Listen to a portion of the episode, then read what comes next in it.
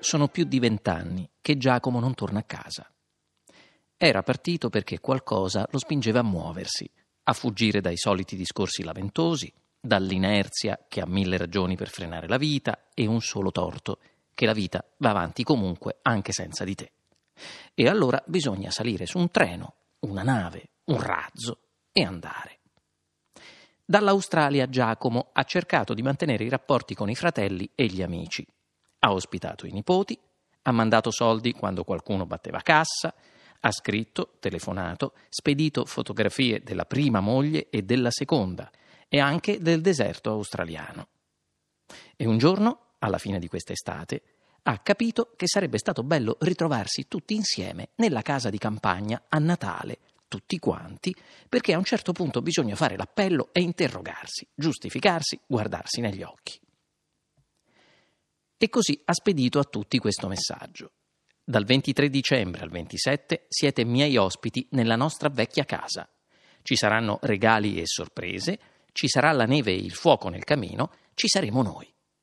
Hanno risposto quasi tutti. Michele, il fratello maggiore, gli ha detto che la casa è ridotta male, che da tanto tempo nessuno più la abita perché il tetto fa acqua e la corrente è stata tagliata tante spese e nessuno che aveva voglia di coprirle, fai tu, faccio io, fa lui e la casa va in rovina. Non vi preoccupate, vi aspetto il 23, andrà tutto bene. Così Giacomo ha risposto. E poi ha preso un aereo, è sbarcato a Fiumicino, ha affittato una macchina e in serata era davanti alla casa.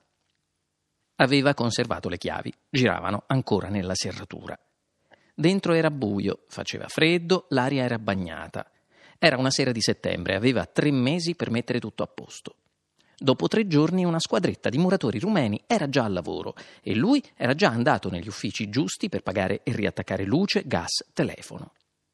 Ha trovato un giardiniere peruviano per sistemare la giungla attorno a casa, potare gli alberi, le siepi, rasare il prato, piantare cespugli di ortensie e begonie.